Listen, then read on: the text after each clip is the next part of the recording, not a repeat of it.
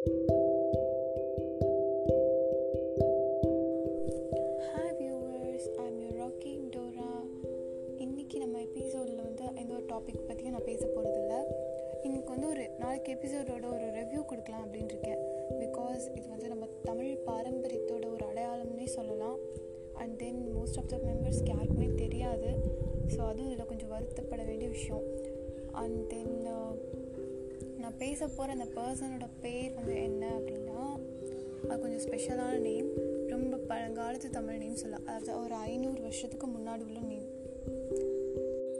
அவங்க பேர் சீம் பவலம் அப்படின்ற ஒரு பொண்ணை பற்றி தான் நீங்கள் வந்து அந்த பேரை கேட்டு ரொம்ப பழைய பேர் ஒரு தமிழ் சுத்த தமிழ் ஒரு வரலாறை பற்றி பேச போகிற அப்படின்னு நினச்சிடாதீங்க. கொரியன் கண்ட்ரியோட தெய்வமாக வணங்குற ஒரு பொண்ணு.